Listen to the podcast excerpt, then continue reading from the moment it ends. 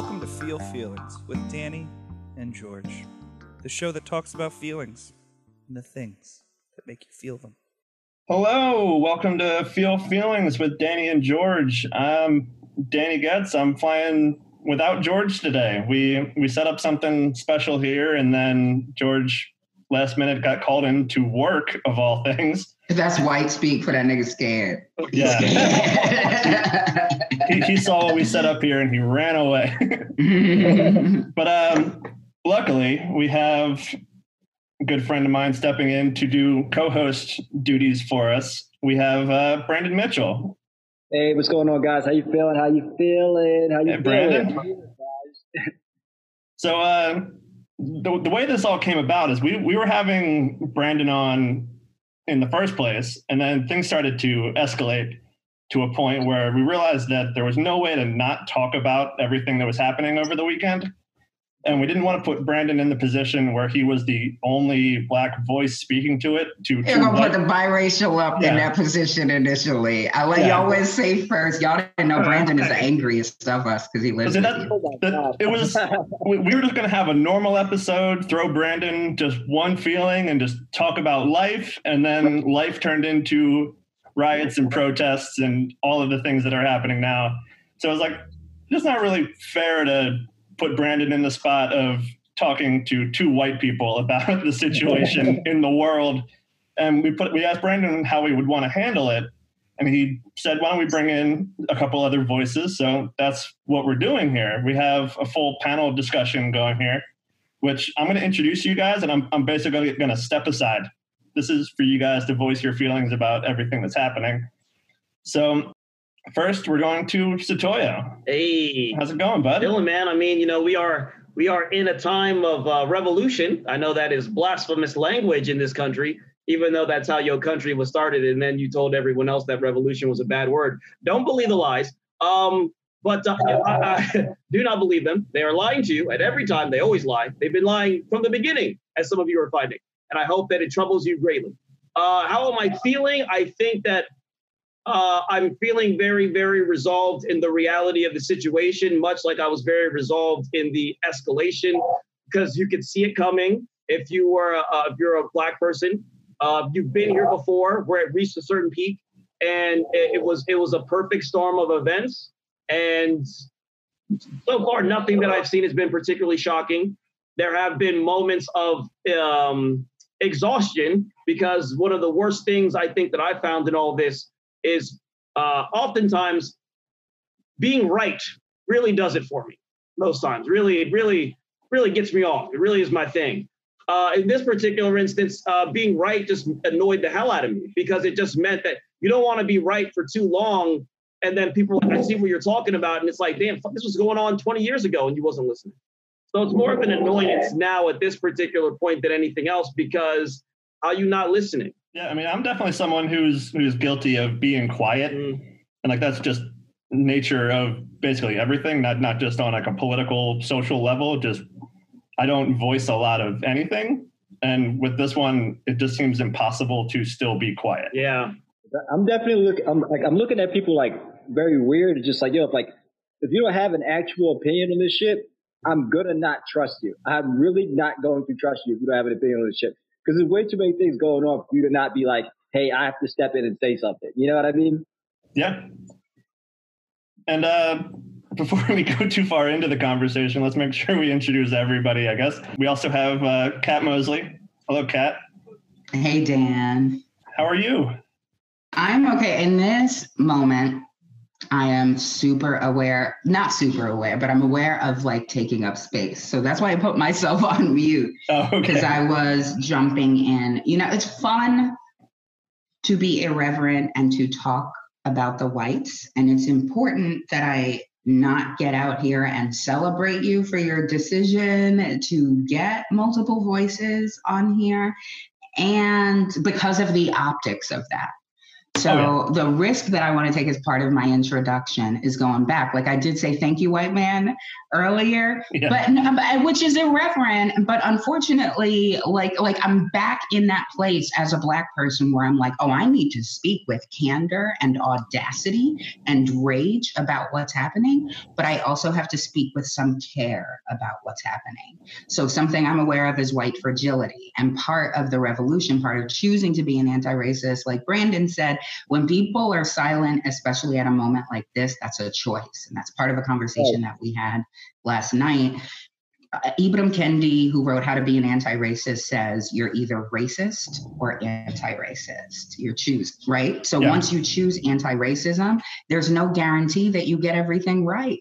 You're still going to screw up because you're moving away from the ignorance that's packed into privilege. Like it's part of the privilege package not to know that you have it.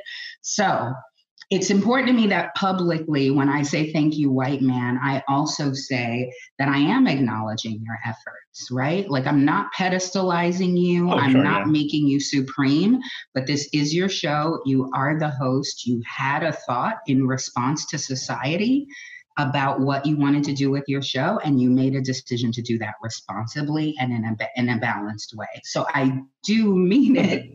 You're my friend dan yes. getz you have a show about feelings. I appreciate you and your contribution. So that's something I, i'm like yeah, and aware of. I want to get audacious and enraged and uh, irreverent later in my talk about white people, but you, person named Dan Getz, in that skin that probably comes with privilege, thank you well i do i do appreciate you saying that but like the, the point of this show is always just to express honest feeling so yeah. and now because like me and george were looking at it when george was still available for the episode of like we, we had a whole thing planned but we just realized there was no way to avoid this conversation it's like it mm-hmm. is taking over the world and if we said nothing it would look worse than if we had tried to say something without inviting other voices to also participate in that conversation.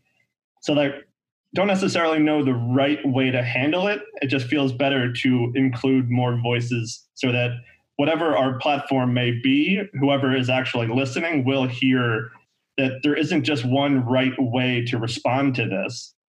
That like it's a big complex issue that a lot of people are going to feel different ways regardless of your skin color. You might feel differently than other people who have like the same backgrounds as you like the people are different. That's been like that's been a thing i've like really been like struggling with like the past like the past few weeks. Is just like trying to get people to like like especially people that like i grew up with to like understand like how i feel about like certain things but it's also crazy to know that like I've had like friends and like people I went to school with that we all grew up kind of like the same way. We feel totally different about the situation. That just like, hey, like, do I go about it like trying to educate you, or just take my typical route, which is just like, hey, fuck you, I'm, you're just going for my life. And I took both routes. I took both routes to be like, hey, like, if you're worth it, I'm gonna try to educate you. But if you're not, I'm just like, yeah, fucking goodbye forever. You know, yeah. I will never deal with you ever. I, I, think that's the thing that social media makes easier is that you can cut those people from your life just by voicing how you feel and they will leave. That like you don't have to actively cut them out. They're still in my life because we share the country. Before we go too far, we do have Frank back. So let's introduce Frank and then we can just go here. Let's uh Frank Neblett, how you doing? I'm doing good, man. Um terms of how I'm feeling with this, I can say this is the first police shooting of my life in which I had actually have the time to feel everything that I, I, guess a person would feel who can who feels as though they have some relation to it. So you know, a lot of the shootings that took place prior in the country in the last couple of years, you know, specifically starting with Trayvon Martin. And it's not to make anybody feel old or anything like that. Is you know, not joking, but just to give you context, Trayvon Martin got shot, if I'm correct, in 2012. I was in eighth grade. And I didn't really, at that age, you don't really know how to take that in. Uh, that a, a kid could get shot for wearing a hoodie and eating Skittles, which is two of my favorite activities. So, you know, it like it it didn't sit in the way it should have. And then you get into high school and you start to see a lot of other people uh, who look like you go through the same situation of having to deal with uh, the police, uh, police brutality, police killings. And I've always, every time it happens, I have to be on the go with my feelings. I don't actually get to just stop and feel whatever it is I should feel because I got class or I got band practice or I have an enrichment program to go to or I have chess club to go to or, I have this to do or I have that to do. And this one is very interesting because I don't have to do anything, right? This happened and I have the opportunity to really just sit in the house and and feel everything I want to feel. I've, I've felt angry. I've felt sad to the point of tears.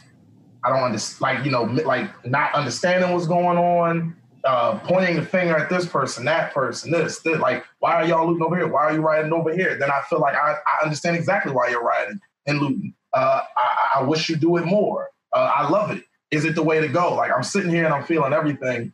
And it's really just getting me to a place of not, I don't want to say acceptance. Like, I don't like, I, I don't accept what the police are doing. I don't accept racists continuing to make the wrong choice, but it's this acceptance in that, all right, this is what happens. It's not normal. These are the choices they continue to make. And you got to find a way to like navigate. I truly think that's why everything's going on. You know, I, we were on Kat's uh, podcast last night, and I was saying it where it's like, this is interesting because it's like typically when people riot, they do it when they have the time, which is on the weekend, or they protest, riot, whatever you're going to do, you do it when you got the time. Well, you know, Friday, Saturday, whatever, because you got to go to work on Monday. Nobody has work on Monday. Most people don't. So everybody has the time to to to actively feel what they want to feel. They have the time to actually do things that they feel as though will change their circumstance and situation. And so for me, I I, I feel grateful. That's the word I'm gonna say. I don't. I'm not accepting any. Uh, it's not an acceptance, but it's more like grateful because this is the first time I've actually gotten the opportunity when something like this happens to sit and just feel whatever I'm gonna feel without feeling the need to put that on pause because I have something else to do. So that's where I'm at with it. So that brings up an interesting question, I think. Do you think with the pandemic being what it is, it allows more like people are in a more forced reflective position now because they're just home doing nothing? Do you think that has think, led to the lot like the bigger response? I think yes to a degree. I think for people who value reflection, value looking inward, you know, value uh, wanting to understand their emotions, yeah, you have more time to do that now. So being in this situation will give you that. You will be able to sit in the house and be more inward and, and, and look into yourself and see how you feel. For somebody who doesn't want to do that, I don't feel as though the pandemic is going to make them do it any more than what they would have wanted to do it uh, beforehand. I think if anything, being trapped in the house, being in a position where you kind of are with your thoughts for a person who doesn't want to do that, it may make them feel uncomfortable, and so they'll probably avoid you know, thinking about the things they need to think about or kind of reflecting on the things they need to reflect about. If anything, I think depending on the person, a moment like this can make you, uh, you know, look and, and be better, or it can actually, being in a time like this can make a person worse. You know, not to kind of go on a tangent, but I was like, uh, something that a lot of people aren't talking about right now, just kind of to give you some example of, or to give you the answer a, a better what you're talking about is like addiction during this. Like people who are addicted to, to drugs or alcohol, a lot of people can't go to their programs anymore. A lot of people can't go speak with their counselors, can't get the help they need, and they're stuck in this isolation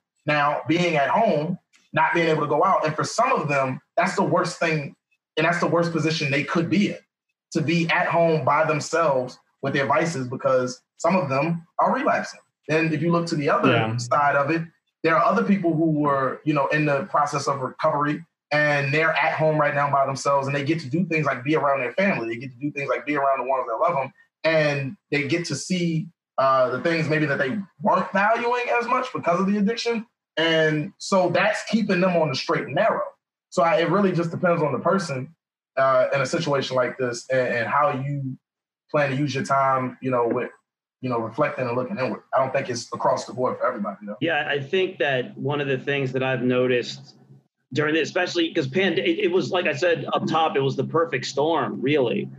Um, that you're going to do this. We're going to see this again after we've just seen um, the footage, you know, of, of, the man down south who was who was murdered uh, you know, by those those men seeking vigilante justice. Um, and then you know you you you have the Central Park incident, um, and then you have this situation, which was just one of the most inhumane murders I have I have seen from cops, and and unfortunately, there's enough documentation, you know, that we have of cops just committing murder, and it's horrifying. This was prolonged horror. This was a prolonged torturing and a murder of a human being, all during a time of pandemic when you cannot leave the house because we are dealing with a virus we do not understand. And I think it hit people in a lot of different ways, much like Frank talked about, you know, people that were stuck inside who were dealing with domestic violence situations. Um, that's a very, very tricky one.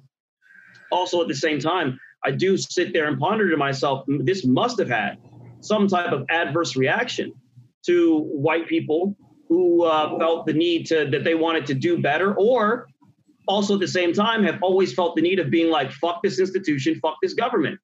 That's why I do believe that's why you've seen a lot of these instances. You've seen, you know, uh, young white people out clad in all black doing some shit because they were already like, fuck the establishment, fuck the government. I like to fuck shit up. There's been documentation where people will find a person dressed in all black who does not fit. Like, what's your purpose? And the, the people have been like, I like to fuck shit up. I hate the cops. I hate all this. They're not even there for that, but they've been stuck in the house. Right. And now this thing has happened, and it gives them the opportunity to very accurately be opportunistic Sure. and get their rage out because it's like this system is falling apart and they're gonna go do this. Well, with all this, I get to because I'm already mad. I'm already angry. I already don't believe in this. I already think all this shit is bullshit. Okay, I already hate my parents. I'm mad at them.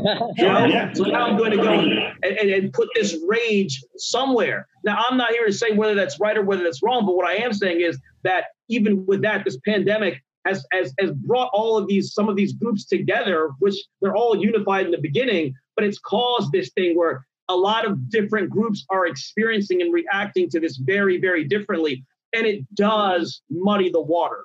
You know what I'm saying? Yeah. Everybody kind of sees it, like you said, as an opportunity to kind of, and I, it's crazy because me and Kat were talking about this. Wait, yo, is this the conversation part or is this the introduction part? Because there's a way. No, jump in. I'm not because I want to be clear because it's different for me to engage in this conversation with Dan as an active participant in the conversation and with Dan as an observer. So, like, that's for me th- that matters. Yeah. Dan, you're, you're, So you're in, you're, I want to be you're in clear that observer that's what- mode now, right? I'm, I'm, yeah. Okay. Okay. Also, also, I already got mine in a little bit, and I know uh, right before I got introduced, Kat, you were trying to say Oh, something, so I'm gonna you. give it Good to work, you. young Uh. Thank so you can you. get in there. Um, I. So I've been sitting here asking God to rest my mind. So I. um, What are you uh, doing? um, there's an interesting. um, there is so much going on in the context of the pandemic, and so one thing I want to say is that, like, I remember having conversations early on. I remember week one saying to Satoyo, I now understand what it means when I say, when people say, all you got to do is stay black and die. I now understand what stay black means because what I observed on social media and in the media was a sort of, uh, this is my experience, white tug of war over black loyalty. So, are you a stay in person or are you a stay out person or go out person? Say it clearly. And that was the war week one. And so, week one, I got, I need to guard my mind very fiercely. This pandemic is coming. People are assuming they're going to survive. I can't assume I'm going to survive. I need to make decisions about what happens if the illness hits me. And I had a moment, and I will be honest, it was chest pain. And like the differential that I looked up and that I'm aware of was like, this would be an ER situation at a different time. Um, but right now it's not going to be. I'll give you some context. I have a very good friend who's actually in medical school. Her mother was in a nursing home. Her mother had a stroke because the doctors changed her medication after an ulcer and never changed it back. So there's a negligence issue that made her mother nonverbal with a stroke. And then the pandemic hit and the emergency plans that hit the hospitals, these people who are being celebrated as fucking heroes, the emergency plan that hit them meant that there was a ping pong happening with her mother's nonverbal body between the nursing home and the hospital because neither institution wanted to keep this nonverbal Black woman's body. And some people even told my friend, We have spent enough time on your family. It's time for us to deal with other patients. And that sort of thing has gone on. So I saw what the heroes were doing with a vulnerable person. And I saw how much people were blaming bad behavior on the pandemic. And again, it came back to I have to guard my mind the most fiercely. That's what they're coming for the most. And that's what they have captive because we're at home and so our minds are where all the profit is. If you can occupy us, you can get, uh, you can get us to buy things, you can get us to pay attention to things, you can become an important brand. Zoom, I have to participate in it in order to be a participant in my life. I have to participate in technology, and that's what they were coming for the most. So I guarded that very fiercely. I watched these statistics come out about Black people dying disproportionately due to the pandemic. I've later learned statistics about Native American people. Latin American people are included in those statistics, but I think the most problematic have been Black and Native American people. And I know that there's overlap with Latin people, but the way we separate that group in the US, those numbers didn't appear as significant. So this is problematic. The colonized man and the kidnapped man dying at alarming rates. And still, those medical professionals were being called heroes while I knew we were dying disproportionately in their custody. And because of the story I just told you, I know how resources are allocated because of stories Wanda Sykes has told, Serena Williams has told, because of stories I've experienced in the hospital. I know what's happening in there. I know what happened to my own mom. So to me, this was the injustice heightened with the pandemic as an excuse. Yeah, and it's a, it's a, it's a and you have white people in privilege withdrawal because they can't. It doesn't matter how much money you have if nobody can see what. Yeah, you get. It doesn't matter. Yeah. You're not special. You stuck at home, just like the niggas. You stuck at home. White people in privilege withdrawal plus black people being killed. And the, some of the people responsible for it being celebrated and this narrative that we just need greater access because we are dying because of our pre-existing conditions that twist i think that's part of the pressure cooker um, and i think that this death put white people in privilege withdrawal in a position to get out there and restore your mm-hmm. privilege I think that is what it did. It gave you an opportunity to get out there and declare yourself a hero. You went and marched one day and you got tear gassed, and that means you can ignore, you can interrupt Black people when they're talking about being triggered because you've now been tear gassed. like, white people are seeking privilege everywhere, all over this issue, and that's what I've been checking fiercely. In my efforts to stay black and guard my Yo, mind. Okay, I'm done. Thanks for no, listening. that's the real. that's, the, that's the super duper real shit because there's so many times where I see like I've seen black or white people rather on on these social media platforms in their story after they've just been maced.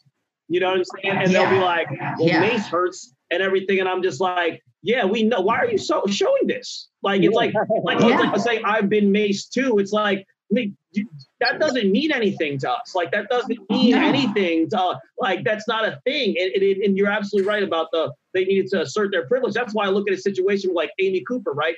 The uh, the woman in Central Park and that overreaction. You know, like now we've come to find this is a, a pattern in this woman's behavior, but she also had to be locked in the house. So all it did is she's like she can't exert her privilege, she cannot exert her whiteness, which white people I think are starting to realize that they need to do that. It, it, it, it must, it's a need. It's a, an addiction. It, like must, it must turn you on. I mean, it does. I, I, sometimes in my younger years, I thought that does look rather sexy. You can do whatever the fuck it is you want to do with yeah. impunity. and pretend you don't yeah, know yeah, with, yeah. with impunity. And, and and no one really checks you. You get to act a fool in this establishment, and they be like, "Well, you know, Mark is just high strung and he's very passionate." you know what I'm saying? Passionate. You know, and it's like they don't get to exert these things; they get to sit in with that and I think that's why in in it, when we were when we were in pandemic and still are in quarantine, you would hear all these situations of white people losing their shit with the anxiety, the Mhm. depression, because they couldn't go outside and do what they do best. They Mhm. couldn't go outside and exert their force. And it may seem Mhm. like, and, and, I know on some level, people are like, well, I need to see my friends. And I'm not discounting any of that. There also is a thing. But that's part of the Yeah, that's- privilege. that's part of. Y'all get to do it Yeah, together. y'all get to do all Yeah. that stuff together. And, and you see it, and it's all connected. And as you said, we're talking about the medical professionals.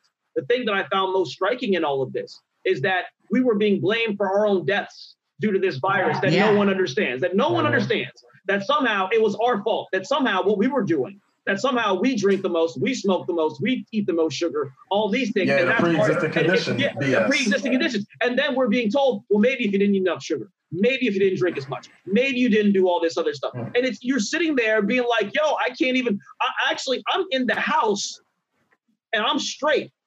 Now I'm thankful. Now for me personally, like the pandemic hit in such a way and quarantine in such a way that I was thankful for what I had. I have a roof over my head. There's food in the fridge, and my mom is straight. Those like uh, that's the third one is number one. That was to me. It was like I can handle this. I, I, I have the tools. my blackness has given me the tools to handle this. And then you have Amen. and then you have to occupy everyone else sort of losing it. Then you're finding out we're dying at disproportionate rates. Then you're finding out we're being blamed for dying at disproportionate rates, which is fucking ridiculous. And, but then, the, the, not to cut you off, the more interesting part to me is the more interesting uh, aspect of it to me is the backpedal, right? Like you know, uh, like when, like you said, the pre-existing conditions. One of the major ones was uh, asthma. Like, oh, asthma is this big pre-existing Mhm. condition, and only for them to come out a couple weeks later and then say, when through looking at data, oh, it's oh, believe it or not, in a big hub like New York, for example, asthma only is almost non-existent as one of the things that has led to people getting it and then like you know die it's like oh this isn't even popping up it's, it's damn near absent so it's like Yeah. it's the whole thing of like you're incompetent at what you're doing and so you need to put the blame on somebody else to take the heat off of your head Yes. temporarily and once that Yes. happens once people stop looking at you as the problem and they can look over here then that's when you come back out with the real shit and be like actually no this is what it is now they it it's oh you can't watch it. Oh, actually we found out that it doesn't live on surfaces as as much as we thought it does. Apparently, you know, you don't have to worry about washing your hands as much as you were doing in the beginning. Hot soap and water will do now. You don't need it's like you were telling us all this shit before. Now it's switching. All like it's just constantly changing. So it for me, that also is the privilege of like you get the privilege to throw blame of the Of narrative, narrative, of exactly. the fucking narrative. Because check it, medical professional, you medical profession, you were caught with your pants down. Lacking. You were caught colossally. What'd you say, They got, Brandon? they got caught lacking. Like, But fuck, they they they Yeah. Yeah, this is their purview. They are the experts. this was entirely foreseeable. Right. I participated in Ebola trainings, or I participated in casting Ebola trainings. I didn't do the actual trainings to be like transparent, but I know that this is important. I know that pandemic was important, and the way that this profession was caught unprepared. I, I, I can tell you, the medical profession is entirely unprepared. Medical education was unprepared for a pandemic shutdown. Which educational system should most have foreseen this? Public health and medicine. And they were caught unprepared. It's not Black people's fault.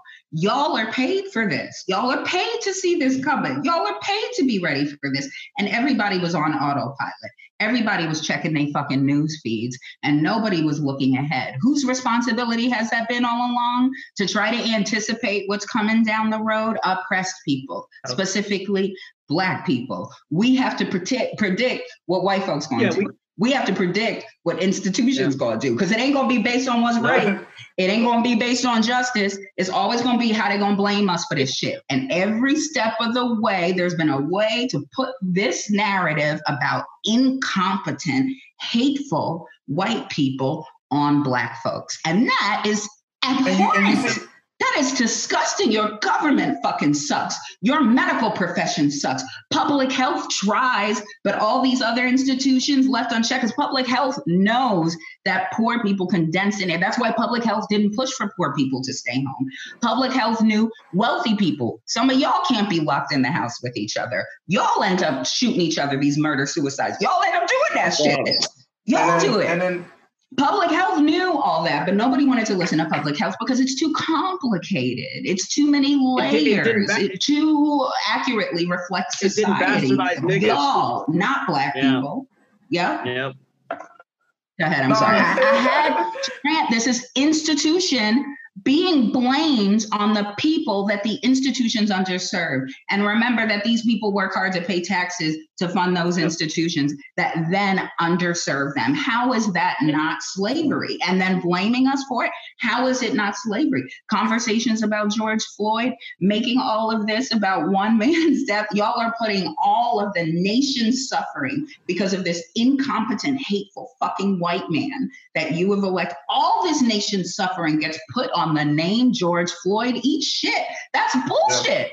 That's that's- bullshit. Your nation is toxic. You have to you have to account for the toxic. And also, I do want to say for the record because I think uh, because there's always there's always a bunch of people that I want to make it clear. You think we like feeling like this, knowing this, talking about No. this? This shit sucks.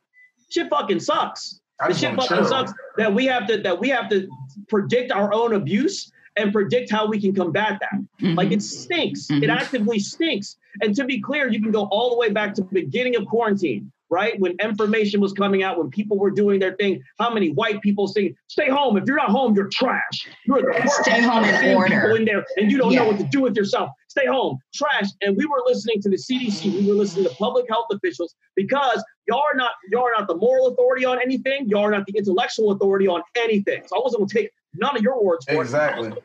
Public health Yeah. officials, and when they said proceed in this manner, I'm going I'm to going to trust them. proceed in that manner. Exactly. If they say that Yeah. the, the limit is five and stay six feet apart, if you don't Yep. want my black ass to go outside, don't Yep. tell me how I can be You won't outside. tell me that. That doesn't make Exactly. Yeah. Exactly. So so all Yeah. the, all the while you're you're hearing this, you're being you're being fucking gaslit. I'm just saying, white, people, stay inside, stay inside, stay. You're trash. You're shit. You don't care about lives. You don't care about this. You don't care about Why? that. Because you can't bear the thought that I'm outside when you're And- not and white that- and that- person. you can't bear Yes. that thought. And then within 30 days, within 30 days, while we're all inside, you motherfuckers start to crack. You motherfuckers start to talk about how you can't handle it. You motherfuckers start to sit there and say, I, the walls are closing in. I don't know. I haven't been able to get out of my bed and all these days. Nigga, we don't got that choice.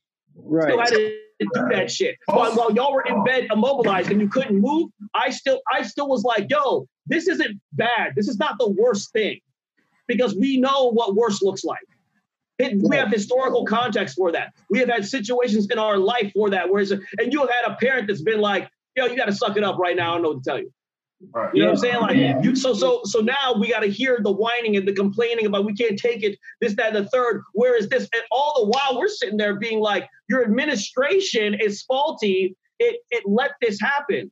And I, some of mm-hmm. some of the white people were doing that as well. I don't want to I don't want to be disingenuous in that way, but it's like all that stuff. So all, all the while we're in pandemic, we're a lot of us are being blamed for being active. The CDC says shut it down. We listen.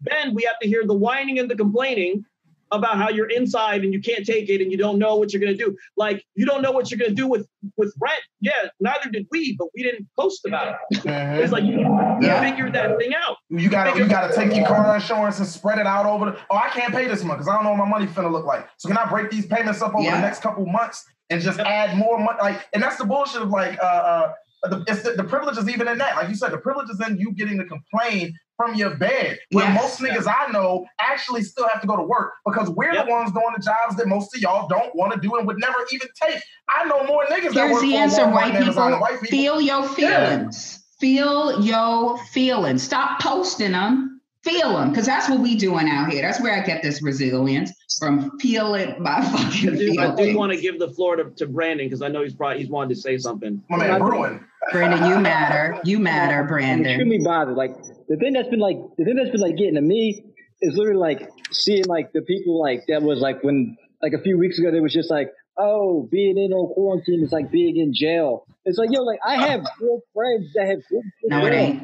and this this this shit is like a cakewalk to them. Right? Yeah. But also I still have like those same people that has to be like yo shit I have to work during. it. You know what I mean? Like can you imagine like being in prison, getting out, and then be Yeah. like oh shit I have to find a job and risk my life during Yep. this motherfucking Yeah. And you have people that's upset because they can't fucking go to supercuts. It's like, yo, suck my dick, yo. It's like, suck my Yeah. Suck my dick. Yeah. So and, Yeah. then, and then all this happens. You're being, I mean, and I, I- I'll for the context of this, just use the past four months, right? Because again, a lot of us knew COVID 19 was coming. A lot of us thought COVID 19 was here because the, the people were just sick. So all this time you're seeing all this type of all this type of nonsense going on, all this bullshit, and then y'all allow murder to happen, murder to happen. Multiple. Yes, Multiple. You allow Multiple. multiple murders to happen, and I say you allow because for you had you had you had decades, you had hundreds of years to try to correct this. You chose not to. Your parents chose not to. Your grandparents chose not to, um, because that you know, because it benefited you. I mean, it wasn't bad for you. So what was there to change? You know, it's what that is, and all that stuff happens, and and then as Kat said, you try to put all this bullshit and oppression onto the name of this man who had a knee on his neck for nine minutes. That is irresponsible. It's much, much deeper than that. I'll, I'll just give you the four months and be like, how ridiculous is this? You know what I'm saying? Like, like Yeah. literally within four, if you just want to use the four months, that's still a justification for what's going on. It's still, it's Yeah. still a reasonable justification for what's going on outside. Yeah. Y'all allowed your relatives, your parents to elect this president, this impeachable president. And your parents and friends and relatives also elected the politicians who missed the opportunity to get rid of this dangerous man. And now this dangerous man has hypnotized people with his antics and is controlling people into voting for him and has access to them every single day and has access to funding, has access to so much power. This impeachable ass man who is now stoking and boiling race war. He's doing it in his imagery. He's sending, he's signaling everywhere. He's signaling to white people that it's their time, and he's signaling to black people that it is not their time he's doing it. And so I do hold all white people who have opted for the comfort that is your privilege. I hold you responsible for this moment. And I'm doing the internal work not to interact with you individually with the rage that I feel at the inaction. It's obvious. This is a result mm-hmm. of white inaction. If you look at the wisdom that's out there, including some wisdom from white people, in fact, it was a white person who told me that the pandemic doesn't compare to prison, Yep. who checked me on that comparison, who slowed me down on that like week one or week two. So some of y'all are out there, but even the best white people are prone to whiteness. And it really takes y'all getting it together and spreading the sphere of white consciousness and white courage when you are choosing comfort you are not choosing courage. You are choosing fucking cowardice. And I hold you responsible for decades, centuries of cowardice that have led to this moment. The information is available. People who study political science saw this person and how his behaviors were problematic from the escalator ride. Yep. Okay. So this shit is not new and y'all treat it like it's new every day. And y'all in white movies have messages about this Yep. moment. Uh-huh. It's there in Groundhog's Day. It's there in Bird Box. Don't trust a psychopath who's trying to give everybody the Bird Box infection. Don't trust that dude. Don't let him in the house. Let him be out there with the demons. Like it's there. And who's cleaning it up and dying for you? Black people. It's there. Y'all are writing these movies and producing movies and casting us in them and not paying attention to your own messages. You ain't even got to listen to black people. There's so much wisdom out there. So I'm grossed out and I'm tapped. I don't have time to congratulate you, white person, because I'm busy working on not being aggra- aggressive toward you. Yeah, I don't. I'm working on. Yeah, that I don't feel the need to congratulate someone for for joining the human race. Yeah. There's no need, Yeah. like you know what I'm saying. Yeah, Like, well, they This is problem we got humanity. in South Okay. when they joined uh, the fucking union again.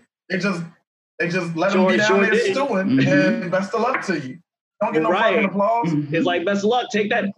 Yeah, hold that L. Took you long enough. Y'all's real stubborn. You know, so like, oh, I, I, yeah, I think that it's literally it's one of those things, man. Especially in these particular situations, in these particular instances, where it's like, I mean, hey, if you get it, that, that's great. You know, I, but again, if, if if this is what it took, you were you were I think you were actively being you chose not to see. Well, I mean, Yeah. we even got an example of the city. To You- you off. Look at what fucking Kenney's doing with this set. Like, it, like going back to what Ken Yeah. said with the the, uh, the privilege of, of the narrative, coupled with the cowardice and inaction.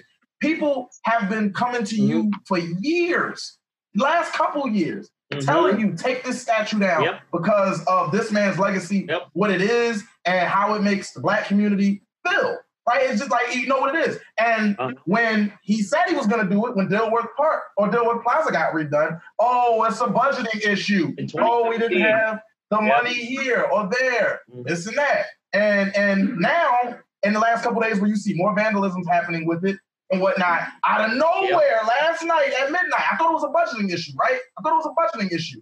Out of nowhere last night, this man snatched that statue up out the ground, put with a forklift, put it on the back of a truck, Mhm. and took it to a storage. Why is that? Oh, uh, you Mhm. know, it's a it's a sign that we want to let them know. No, nigga, what it is is that you are the mayor in the city in which all of this is happening. So everything that about the narrative, that the way history is going to tell it, is that you were the one in charge when all this bullshit broke, right? And what did you do? Yep. Right? Did you sit there while uh, doing nothing while it happened?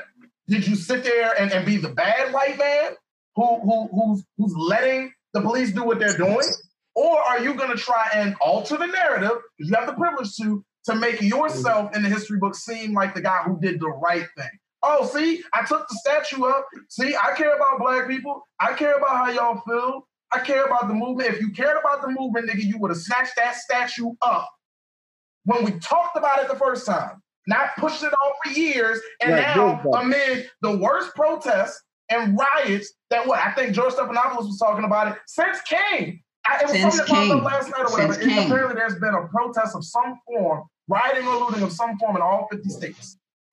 All 50. So Yep. now that happens, and now out of nowhere, you magically got the money some fucking how. And here's the thing: how did you magically get this money when Philly is in one of the worst financial crises, as, as many other fucking cities are, the worst financial crisis they've been in in a couple decades, probably ever. So you got all this going on. Yeah. You know what? Your The trash, trash ain't getting man picked up, but it ain't been getting over picked up anyway. That's all. Yeah, No, I- yeah, they found it. Yeah, no, I think yeah, they they always had it. I mean, the thing, and with Kenney, it's funny because he said in 2017 he'd get rid of that thing, and I was like, well, it's only it's only when property started getting damaged and we tried to set that statue on fire, on fire. Uh, we set that thing on ah. fire and it wouldn't become flammable because the man's already in hell. That- That's why they built it yeah, like that, that. Kenney, that Kenney was like, all right, you know what? I, sh- I we, uh, yeah. let's take it down. But- And, and honestly, you know what's funny Yeah. about that? Snatched that thing up in the middle of the night and made sure there were reporters there to report on it. Made sure Yeah. that by 7 a.m. this morning, there were multiple articles out displaying that. Yeah, And then he said, we stand with Yeah. the black and the LGBTQ and the thing. nigga, please. It's like, bro, you better, you better stop playing. You better, you better start, stop doing it because just like your, just like your predecessors, you were more than a day late and you were more than a dollar short. Please. It- it- it's, it's constant list. So it's, it's one of those things. In a lot of cases, when you deal with this type of nonsense from these institutions that are fucking over people that look like you, you know it, you see it for what it is. What can be the most what can be the most maddening thing about it is when they choose to insult you to your face as if you do not have a brain to think with. And that's and that's Yeah. what a lot of this is. That's where I think a lot of the times the rage comes from aside from just the general act of being dehumanized, is the fact that you then choose to insult me in my face as if I don't know what the English language is, as if my Yeah. brothers and sisters don't know what the English language is. Every person, every black person on this panel has a very, very good mastery of the English Graduated language. top of my Probably much class better than a English, lot of yeah, yeah, very, very, very, very, like probably better than than you and your parents and your parents' parents. Okay, and if you don't think so, Had to be to get a job, any Yeah, and if job. Had to be to get a job at Yeah, Starbucks. going greeting at Need a degree as a black person. You gotta be like, hello, welcome to Walmart. You gotta be like, what's good, nigga? What you here to get? Like, you gotta, gotta come correct. right, Dang. right. Y'all could do that. Yeah. How you's doing? Yeah, how you how could do yous that. We can't do no How you use. doing? I just got I just got done work. I remember hearing that. I was like, niggas can't read out here. That's a that's a shame. These white people cannot. They do not know how to say words out here. That is ridiculous. Yeah. And then y'all sit there and tell me, nah, it's our it's the colloquial. Okay, I then concede that. I then concede that. But to be in these in these places where these things are happening, where they're just being dishonest and lying to your face, lying to they Yeah. to your face while they kill you, while they kill you, Yeah. not not just with the police brutality, which is rampant, which is everywhere in the United States. This is a fact. And but, but then also with the pandemic, where they sit there and say, "Well, it's your fault that you dying like this."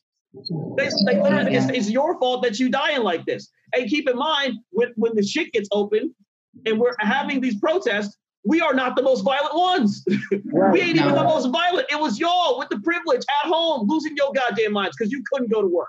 Because you, you guys were losing your minds because you could not go to work, that you could not go to the gym. Y'all were losing your minds Oh, because yeah. you couldn't go to the gym. You guys were losing your minds. You couldn't get a were- tattoo. were losing your- You couldn't get your hair You were did. losing your minds because you couldn't be you couldn't be bothered to wear a mask for the benefit of others. Do think about the wickedness, Shit, you and can read it selfishness of the that. the The idea of helping and benefiting others was a foreign concept that you could not grasp, that made no sense to you, that seemed like a tremendous inconvenience for you. Think about how selfish that is. Think about that innate selfishness that you guys felt so righteous in it. You felt so righteous. You guys marched because they told you to wear a mask. You marched because they told you to wear a mask, bro. I saw more. of And again, I'm seeing a lot of white people out in these marches, but all the white people I saw with AR-15s. You know what I'm saying? With guns because they were told to wear a mask. Yeah, That is- that's that- your privilege, that- Aiken. that's- That's, your privilege, Aiken. Yeah, I remember. I remember I was talking to um, I was talking to Satoyo. I texted Satoyo like, like probably like last week or two weeks ago, and I was just like, "Yo, if all lives matter, why the fuck you don't wear your mask? You know what I mean, bro? Exactly. You know what I'm saying? Y'all out here threatening your own lives all the time, bungee jumping and all this mess. Why you gotta climb to the highest peak? I don't understand you white person, but we let y'all do that because y'all got insurance. We let y'all do all the stuff y'all do with y'all good ass insurance. I don't fuck with Aetna. They used to have slave insurance. Okay. But if you think about the brain science, like think I, as a black, this has been the rise. I've referred to the pandemic as the rise of the black woman because in order to interact with y'all in the world, I have to put up with the privilege on a regular basis. And the linguistic violence that is the American culture is that we don't address the privilege. It always gets to be made about me.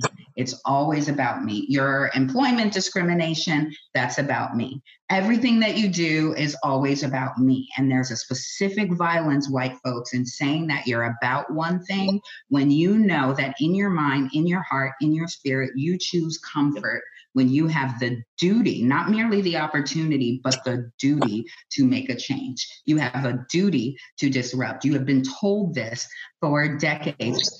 Here's what's infuriating white people not stupid, Mhm. white people not lazy. I see how hard y'all work. I see how y'all grind. I see when a morality is important to you. There are some white people around me.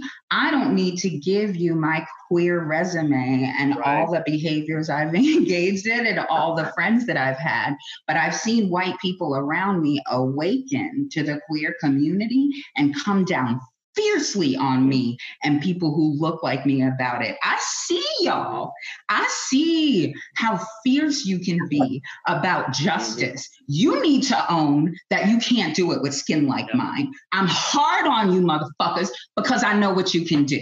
Because I see you. We watching y'all the whole time. Even when you turn a blind eye to me, I'm watching you. You stupid with all these cameras out here for thinking just because you can't see a person, they can't see you. We watching you, white folks. We are actually big brother. I know what you're capable of, and you deny me your justice abilities. When I see you out here for queer and trans people. I see you, and you gonna try to make me go to war with the queers for your care, mm-hmm. for your respect.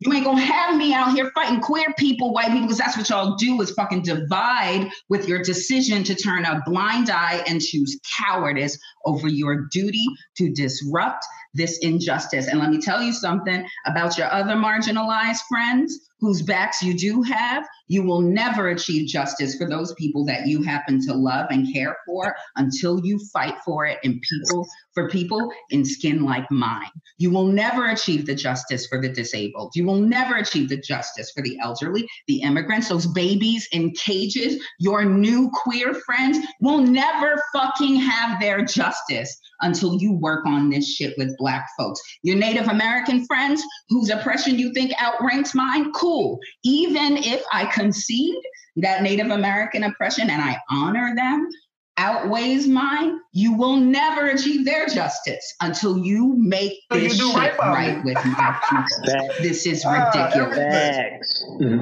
Yeah, it's it's it's a I I, I right. Hey, I, I, I, no, I think that yeah, no, one hundred percent. That's all facts. Uh, no lies, none, not a single one. There's no lies told Mhm. there. And, and, and I've, I've said this before to, to Kat, you know, to, to, to Frank, to, to Brandon, and I do think it's important that I think Kat said it very, very well a couple days ago. She said, you know, in interactions like this, white folk, at best, if I choose to, I am the professor.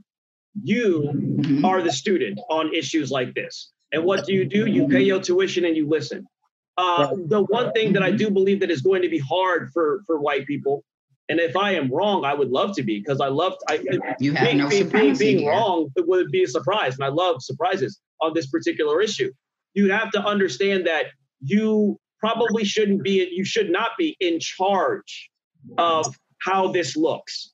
Um, you should not be in charge of setting the parameters on things, especially if you want to do community activism as it relates to the Black American in this country. You have to not even be in the background. You got to be willing to. You got to be willing to maybe be the sixth man. I don't even need to be the You know sixth man. Coming off the bench, and, and we don't put you in there. there when it's when it's grimy, the when they play the physical. But yeah, Go go on and get out there. out You know, because- because the you don't even get to be the sixth man out the gate. Exactly. Yeah, start there. Exactly. Start there. Right. Can right. Yeah. Can you even handle? Can you handle being not in charge? It's not your nature. Y'all been socialized to think you are. Even those of you white people who do not like that position and actively run away from it, you know your white friends that I'm talking about who just by nature do it. They will call themselves type A's, whatever makes them happy. Um, so you you already have this. Are you willing? Do you have the intestinal fortitude?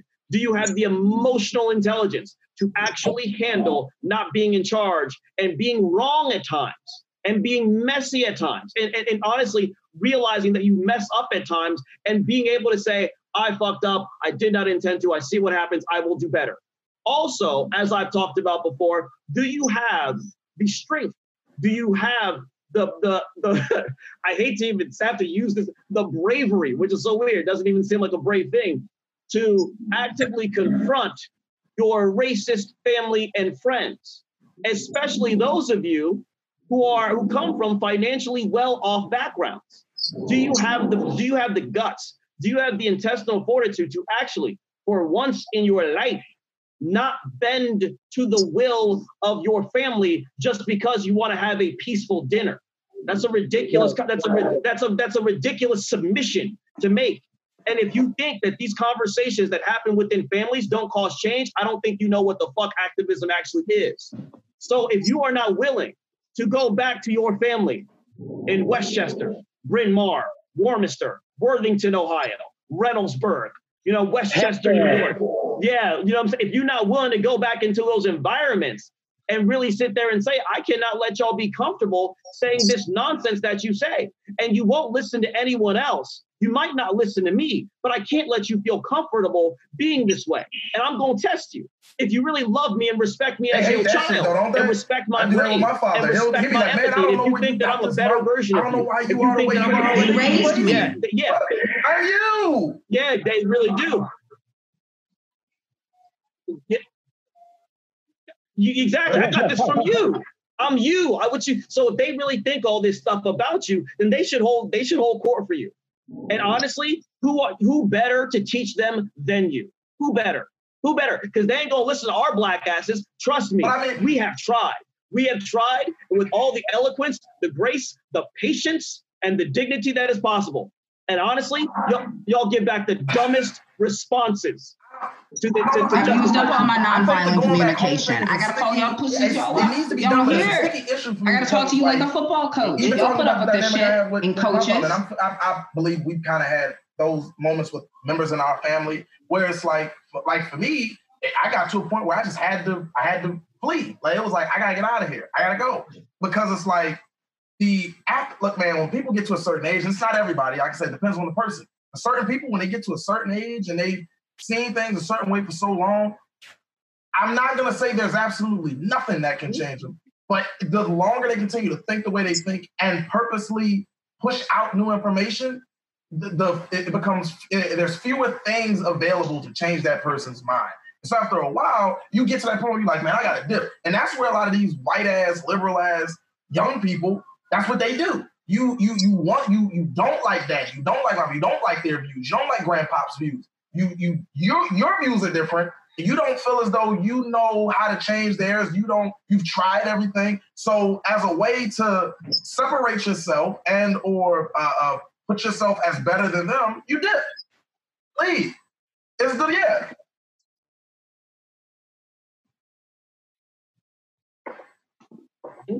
It's a yeah, delusion. no, yeah. You can't Exactly. dip. We share a society and you share blood and it's your duty because if you don't hang in there, let me tell you something. My mother has pro Trump rhetoric. She has never said to me, I voted for him, but she has pro Trump rhetoric. And what's interesting is my mother is Black Lives Matter. And my mother is how, like, how dare this, my language, because she don't talk like this, how dare this dumbass bitch out in Georgia be talking about the rioters that way. That black woman should know better. She should know where rioting comes from, even if it's them. So on on George Floyd, my mother's rhetoric is alarmingly similar to mine, while she's a Trump defender. Mm. And anything you say about Trump is being negative. And I have I have had a raging argument with my brother, with my mom on the phone. And my mom brings me more heat about Trump than she brought me about my brother, her son. And it's painful. And there is a piece of me when we started this conversation yesterday, when she was complaining about the New York leadership, and they're all flawed.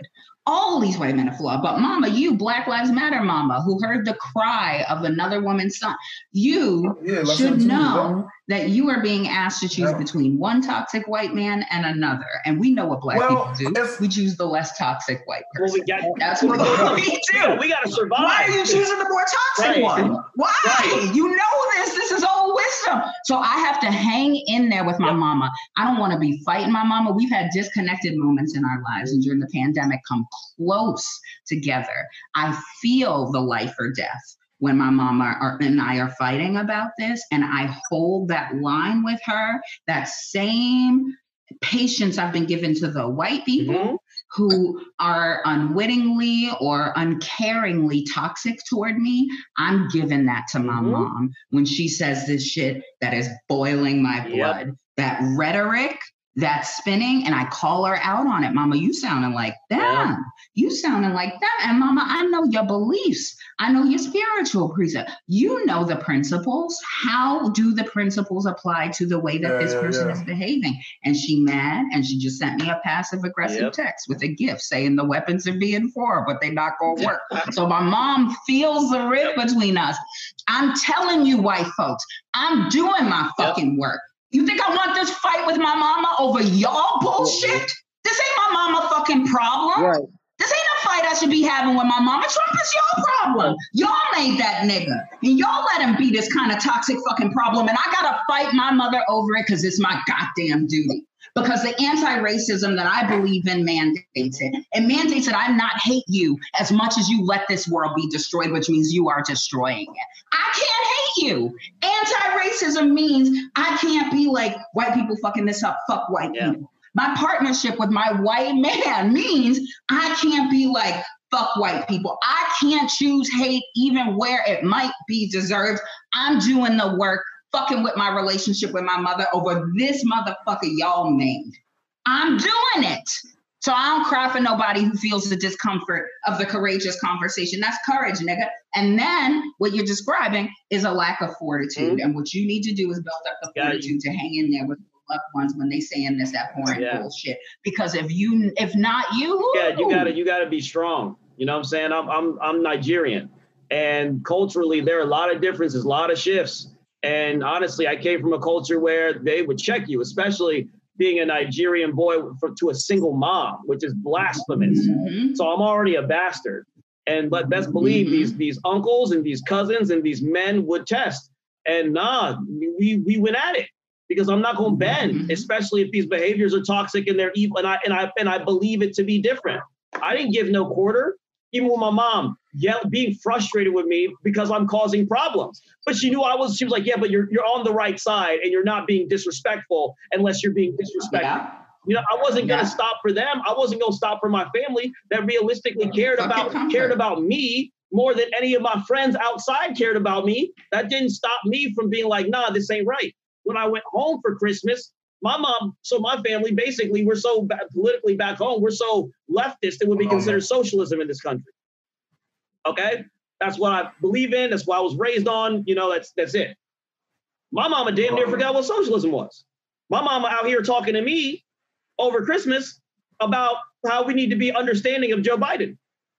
My mama sat there and I said, Mama, we ain't got to that point yet. Now, if, if Joe oh. Biden's there at the end, then we do what we got to do. But we, we ain't there yet. So we need to have a critical conversation about the reality of this. And my mama did not want to hear this. My mama had not seen me in 120 days. She didn't want to hear this. She didn't want to, but she don't hear it. And guess what? I activated that woman. And she looked at me like, nigga, I done taught you the styles. And we went at it for four days. For four days. I, uh, where where it was me being like, remember where you fucking come from. Literally, me being like, telling my mama, telling my mama, the most principled person I know, remember where you come from. And her saying to me, don't you ever talk to me like that. I will still slap you in the face right now. And I said, I will take that slap so long as you remember where you come from. So, yeah, I'll, I'll take it. I'll- Shit. Shit. I ain't taking no slap. I look, man, I love my parents to death, but it straight up be like, well, come on with it. Cause it's the whole like I had to have one of those moments with my father where we both went to vote together uh yesterday. And he's like, Oh yeah, you know, voted for Biden. Thinking I'm voting for Biden. I was like, I'm not voting for Biden, I'm voting for Bernie. He's like, But what the hell would you do that for? I was like, because of the fact that I thought we were voting to have our voices heard. That's what my voice has. Isn't that what you almost died for? Isn't that what you and your niggas was in the street fighting for? To not just vote, but to vote so your voice can be heard. My voice ain't saying Biden right now. My voice will say Biden in November when it's very clear that that's the only fucking better option that we have. But until that day comes, my voice is gonna say Bernie because like that's where my voice is at. So it- it's like it- it's that whole thing of like you know, like you said, remember where you came from. But see, for me, where I come from, I'm I, like I grew up in a Christian household, and so you know that Old Testament was very prevalent. We love Jesus, but hey, look, the Old Testament guy says eye for eye. The Old Testament guy says love. Look, have love the people from your tribe. Respect everybody else. You don't gotta love everybody else. No, no, no. Love the niggas that's in your tribe. And so I know, Kat, you talk about Ibram Kendi all the time.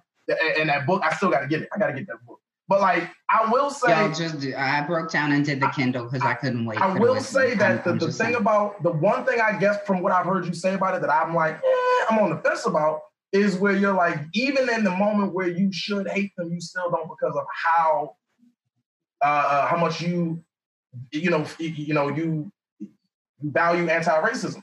For me, I, if I hate a motherfucker for hating, like it, it's the whole thing of like you know it is eye for an eye leaves the whole world blind, but it's like it's the whole thing of like You said if I hate a no, motherfucker, like it, that's no, different than if I hate a No, people. But That's no, here's different. the thing. Here's the thing. It goes back to that old quote that Muhammad Ali talked about when he was, I believe he was doing an interview overseas, and he was talking about the the snakes behind the door. And like, let, for example, I believe he said it's like I think ten thousand snakes, or something like that, or just a random number. And a percentage of them, a small, a very small percentage of them are venomous, and the rest are not. So do I leave the door open for for the non-venomous snakes? Fuck no. One of the venomous ones can still come through and bite me. And so it's like I come up in that family where it's like if the shoe fits, wear it. I'm gonna sit here and talk shit about white people. I'm gonna say I hate white people. I'm gonna say I hate y'all motherfucking actions. And if you get upset when you hear it, nigga, it's you. And so now I know exactly who I should hate. But if you hear me say that, like, look at how Dan is sitting right now. I said, fuck all white people, hate white people. Dan didn't blink an eye. Dan, Dan didn't flinch. No. Dan didn't give you any body language that would imply he's uncomfortable with the fuck I just said because mm-hmm. he understands where I'm coming mm-hmm. from. I hate y'all motherfuckers and your actions. Yep. Because it's a group of you. Y'all are all behind that door together. All of y'all snakes over there. I don't give a damn if you a garter. To, and I do hold them accountable if, for if you're that. a garter or yeah, a bowler, Frank. nigga, you still behind the door. And so I'm closing yeah. the door. So that's it for me. I can't like yeah. no. If we all gonna be blind, fuck it. None of us will see, and that's yeah. okay. Because here's the thing: the problem is, is that we can see, niggas can see, but they keep trying to do shit to block our vision. They keep trying to put shit like this so we can't see while they're the ones seeing. Maybe y'all need to have y'all sight taken away. Maybe you niggas need to be blind too. Then this shit will probably be a little bit equal. Yeah, that's where for me, I'm like, I, I'm not, a, I'm not a racist. I'm really not. But I'm not, for me, I can't do the bullshit of like, well, I'm not gonna say I hate all of y'all. You know, I do. I hate all of you and your actions collectively. Because like you said, if you're the motherfucker that feels the way you feel. Frank, I gotta stop you when you say that's bullshit, nigga, because you got your experience with the words and the way you use them, young nigga. And I got my experience with the words and the way I use them. And your paraphrase of my experience doesn't ring as accurate to me, particularly when you say well, the bullshit. and I know that's just you using the words. I know that's just you using words. No, but I'm only paraphrasing Ibram Kendi, and none of it is bullshit, nigga. Your experience is yours, and that's what I'm about to say to you. You are entitled. You don't need me to say it. I'm talking about me, my feelings, and I hear you reflecting upon them, and that's cool. But it don't make my approach bullshit. So, I'm 43, so you 22. So what I'm saying is, that's what I to your yeah. point of look at the white people, these young white people who won't go home and do the hard work and talk to their parents. I hate you. I hate you because it is your duty, and you won't do it. You don't get the privilege of me saying, uh, of me not saying how I feel. No, I Come on, you. young blood. It ain't for their comfort. I hate go you. ahead. I hate go you because you won't go do what the fuck you supposed to do. And as long as you continue to not do it, we're going to be in this shit. Same thing with Kenney with that statue. I don't fuck about that statue. That man's views around policing and black bodies still rings true in that goddamn police department. So if the statue's gone, go it don't matter. It don't matter if the statue's gone. The thinking is still there. It's still prevalent. It ain't gonna go nowhere until the niggas who know what to do and, and, and, and know how things should go, step up and start slapping these niggas who doing wrong. So that's what I'm saying. It's not it's not to, to say that your experience is wrong when I say that's bullshit. No, no, no. I'm saying what's bullshit is the bullshit of you. You truly think that I shouldn't say I hate you. That's bullshit. No, I think you that's should say bullshit. it. I think you should say what you feel. We shouldn't say that but it's not for their, not comfort, for their comfort, and I think that that's clear. My choices about my journey are not for your comfort, white person, and we've all been socialized yep. around your comfort, and it ain't. I'm infuriated because because Frank, to be honest, and I think you've heard me say this yesterday, I did outside the mic because I was deeply yeah. concerned because I didn't leave the house intending to feel mm-hmm. hatred mm-hmm. for white people. But I left the house and I walked around and I saw signs of black pain or white people mimicking black pain. We don't know what the burned things and the looting are coming from. We don't know the motives, but I saw these symbols that justifiably triggered me. And then I saw white people moving in comfort and oblivion in gentrifying spaces. And I saw a white woman whose dog was more aware of me than she was. She was in oblivion, which is her privilege. And it's a fucking race war. And around you are burnt up cars and signs that say, stop killing us. And you, bitch, ain't even acknowledging me. And the devil says somebody needs to punch that bitch in the face. And then I walk down the street and an old white man, all I saw was thin hair and light skin walking slowly ahead of me. And I was like, right. this nigga don't get out my way. And right when I got up behind him, he was even more in my way. And the devil said, punch that nigga in the back of the head. So, Frank, I'm telling you, the emotional experience of hatred is real in my body and I'm fucking concerns because I'm a resilient oh, ass bitch, okay? I'm a spiritually dedicated ass bitch. I'm dedicated to my mental health and my motherfucking freedom and my life because my mama don't need to bury right, me, feel me? So no, yeah. I'm working hard on feelings I am not choosing exactly. to have. Y'all in danger. Y'all in danger because I can do this work, okay? I'm 43. I can do this work but white folk, Y'all better act like y'all I see do, us I- out here. I Y'all do- were Like you like, said yesterday, like yeah. you said yesterday about black women, y'all could have had a revolution 150 years ago. Y'all could have burned this. Yeah, y'all been fucking with up so all the long. rage and, and everything you have to be upset about. Yeah, y'all have a legitimate claim that you could have revolted as your own individual group uh, Yeah. 150 years ago, easily. And so that's where it's like, that's what I'm saying. I don't want you to think that me saying this bullshit is directly the word. No, Yeah, man, I know you like- respect me. I like you said, if if I, if like you said, if you weren't sitting there thinking the way you thought, and you were in fact acting on thoughts you're trying to avoid, God only like you said, for example, God only knows what would have happened to the back of that white man's head yesterday.